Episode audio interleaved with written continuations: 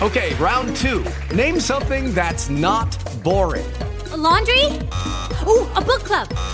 Computer solitaire, huh? Ah, oh, sorry, we were looking for Chumba Casino.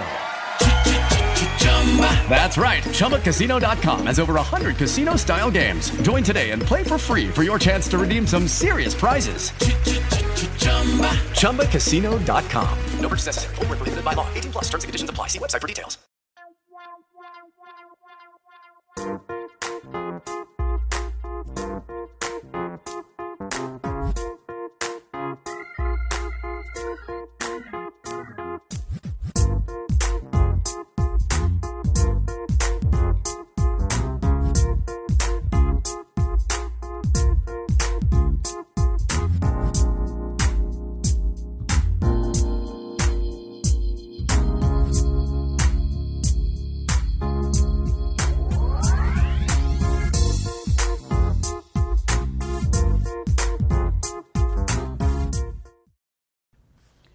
Welcome to Still Surviving and Walking in Your Purpose. I'm your host, Gigi Blackshear. Courage is the ability to keep moving forward even in the face of adversity. Not only is our next guest courageous, but she has a dogged determination to not be defined by the circumstances and situations of life. Please welcome to our show, Nadia Ramoutar. Nadia, welcome. My pleasure. Thanks for having me. So, Nadia, tell our audience who is Nadia Ramoutar? That's a great question. And I try to ask myself that almost daily because I think we're always changing and growing. And redefining and ourselves. redefining ourselves. Yes. Yeah. And I also think the dangerous part is we get caught up in our labels. Yeah, and we get caught up in our that. titles, and then we start drinking our own Kool Aid. Um, so we got to be careful of that. I love Um, that. Yeah, but um, basically, in a nutshell, I was um, born in Dublin, Ireland. My Mm-hmm. father is from Trinidad in the West Indies, and my mother is Irish. And I was born in Dublin. My family immigrated to America when I was a teenager, and um, I went to the University of Florida, Mm-hmm. and I've uh, worked in media a lot of years and uh, worked in different aspects. And then I became a college uh, professor when I had uh, my first son. And so I've been writing, making documentaries, working in the media, being a parent. Wow. Been been busy. Yeah. So I do a lot of things. Okay.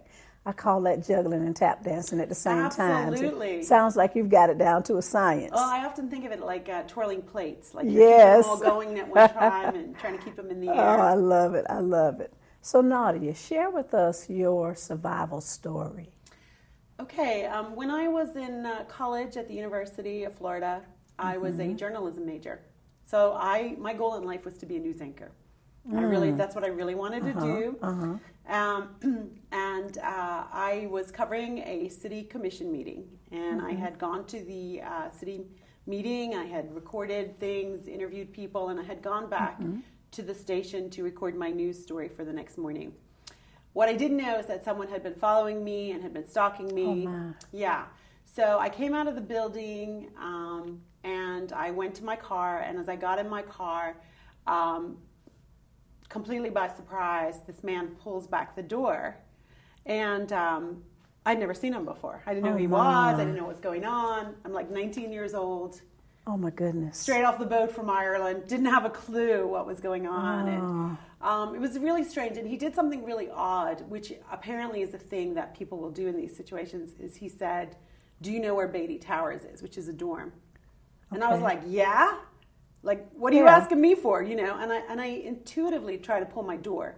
So he pulled back the door and he punched me in the face. Oh, my. And I had never experienced violence like that. You know, I had no something some you know a grown man who I didn't know punching me Oh, my goodness. straight in the face was just something I had never experienced in my whole life. All right. Um, so he basically um, got in my car, literally on top of me, and um, I mean, it's a moment when all your you know, everything you you just kind of like, what is going is on? happening? Like, what is this? You know, what what is going on here? But there's something within you, I think, that clicks into survivor mode. And Mm-hmm. you know, since then, I've heard of women and men say, "Well, I just played dead because I didn't know what else to do." Mm. But me, you know, my Irish mother's in my head, like, you'll you'll have to kill me first. Yeah, you better fight. Yeah, and so Yeah. basically he beat me pretty badly until I passed my- out. oh my goodness. He like goodness. banged my head against the car door until I Oh passed out and I lost consciousness.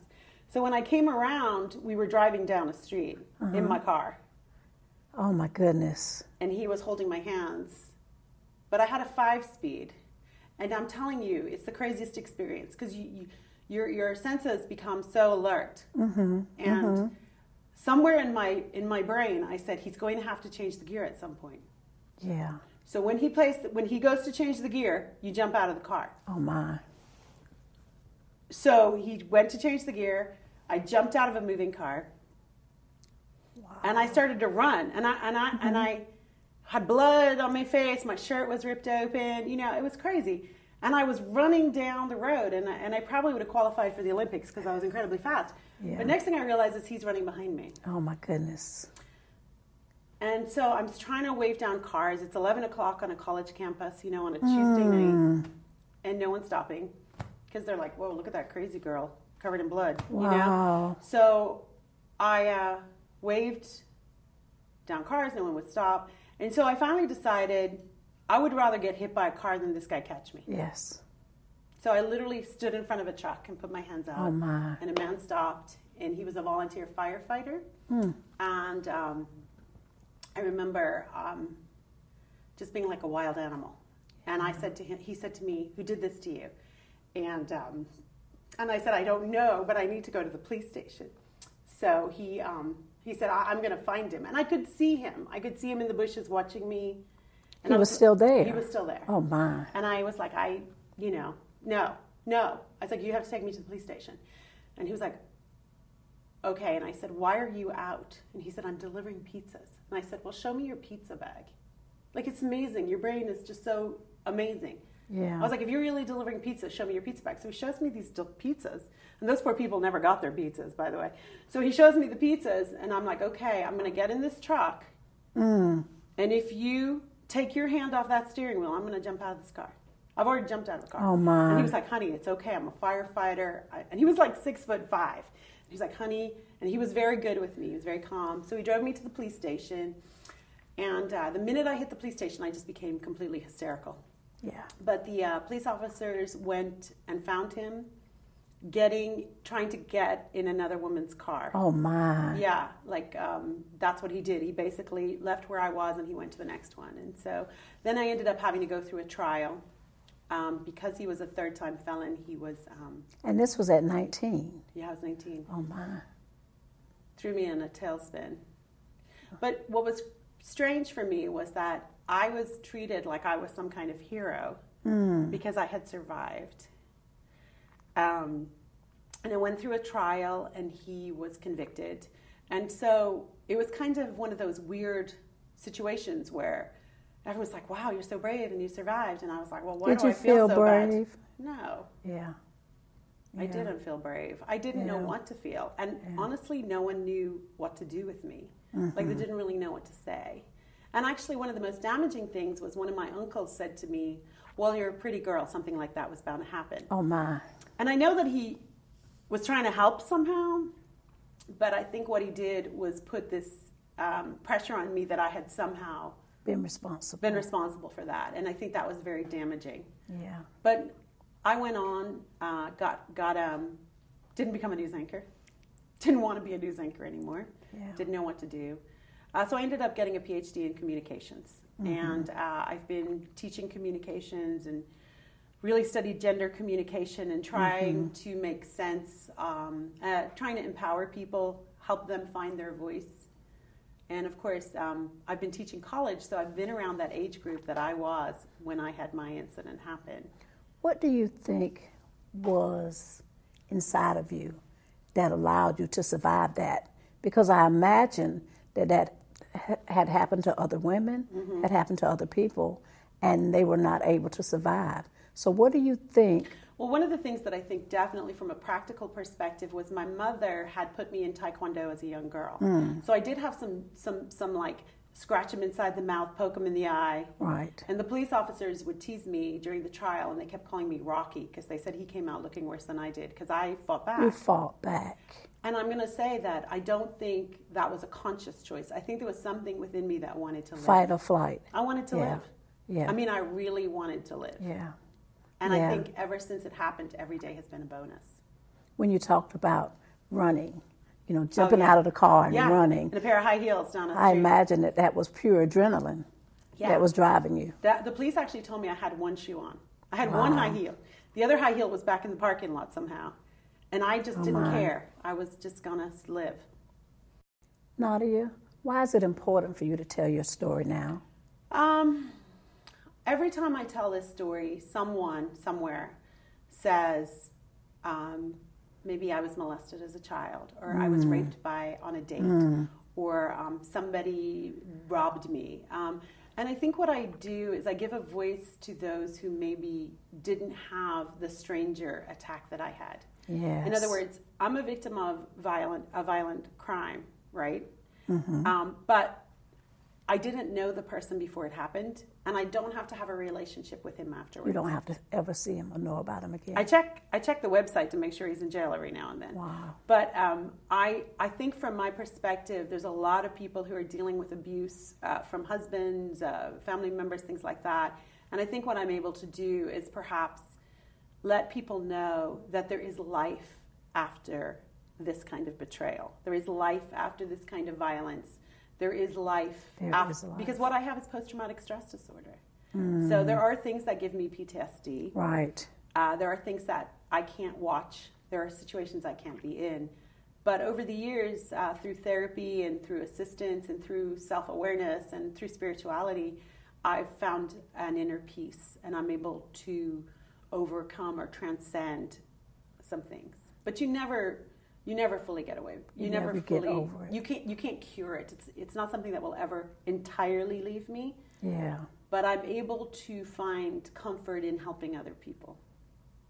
Nadia, thank you so much for sharing your story. And I think that's a great place to stop, to have the courage and the ability to help others. So thank you so much for sharing Thank your you. story with us. Nadia's story just shows us what great courage can do. Even though bad things happen, it doesn't have to be the end of your life. You can continue on and you can come out stronger on the other side, even of traumatic um, circumstances or situation. Nadia demonstrated great courage in being able to survive, but also being able to then take the thing that happened to her and use it to help someone else.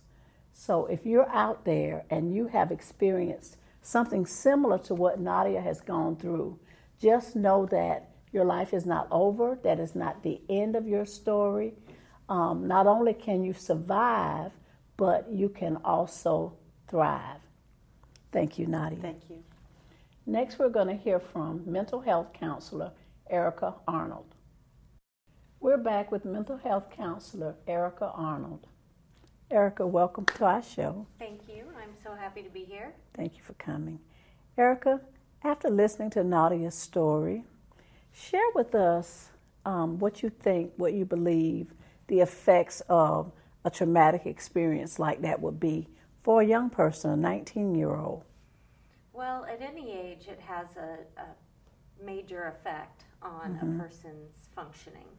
Um, specifically, it can transform the functioning of the brain and actually change the pathways, therefore, creating more anxiety, uh, symptoms of depression, and things of that nature, as well as triggering those trauma responses that may be related to the event or not related. Um, Nadia spoke of being reminded of the event by certain circumstances or certain events. Right. And those are triggers, Triggers. that can exist indefinitely and even with treatment can only be uh, minimized and not altogether extinguished. One of the things that she said was that that, that will never be cured, that it will always be a part of her.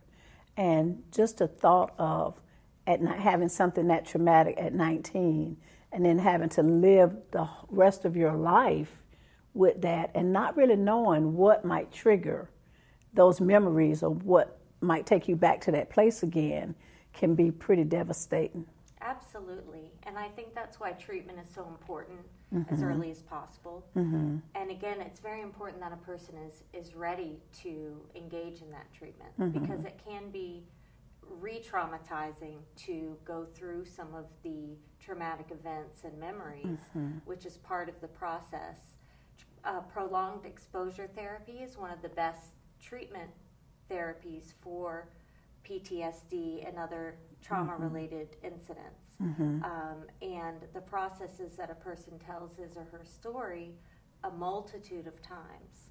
Now, of mm-hmm. course, before they can do that, they need to have coping mechanisms in place mm. in order to be able to deal with any symptoms that may arise. Mm-hmm. And I think having those coping skills in place is what helps them going forward. To be able to so those forward. memories may be triggered, those thoughts and traumatic events may be triggered and, and come back up.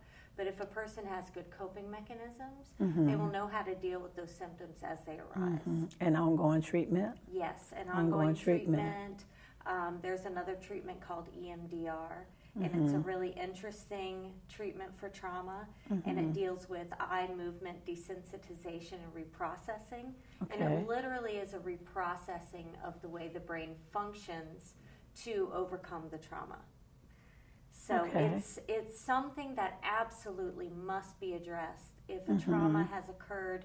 Um, I've seen with children they may not be ready to deal with the trauma mm. until they're much older, mm-hmm. but even at that point, it's never too late to work on not only learning the coping mechanisms to deal with the symptoms, but to take the power away from the the power that the event or the traumatic situation has had on them and over them since its occurrence. Okay. So that's what therapy is sort of, you know, what the the point of it is designed really to, do, right? To take the power away from the traumatic situation. Mm-hmm. So, what would you recommend, or what would you suggest to someone that may have been involved in a traumatic incident or situation, but may not have gotten help, that may still be trying to deal with it on their own? Are there some resources, some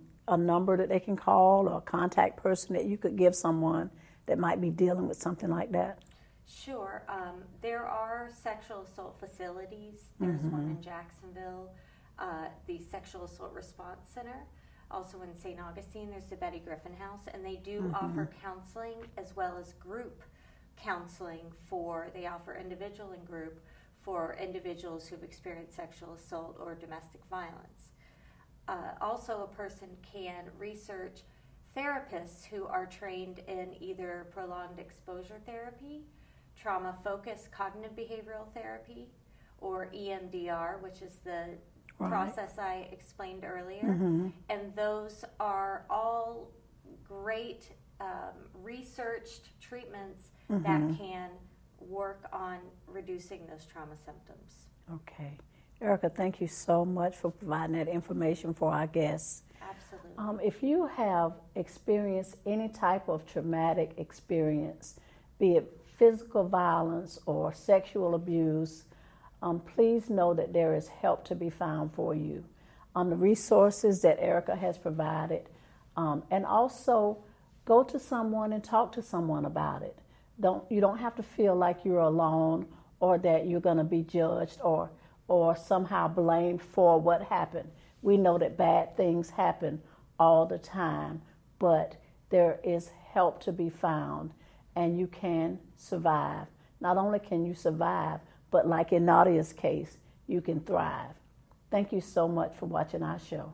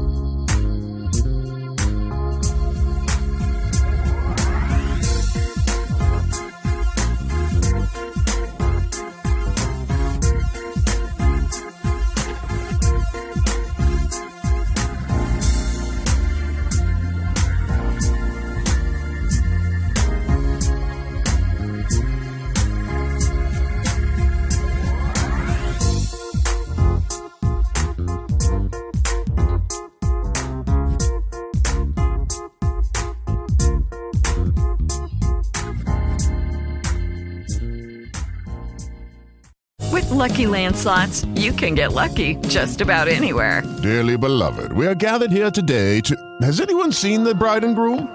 Sorry, sorry, we're here. We were getting lucky in the limo and we lost track of time. No, Lucky Land Casino, with cash prizes that add up quicker than a guest registry. In that case, I pronounce you lucky.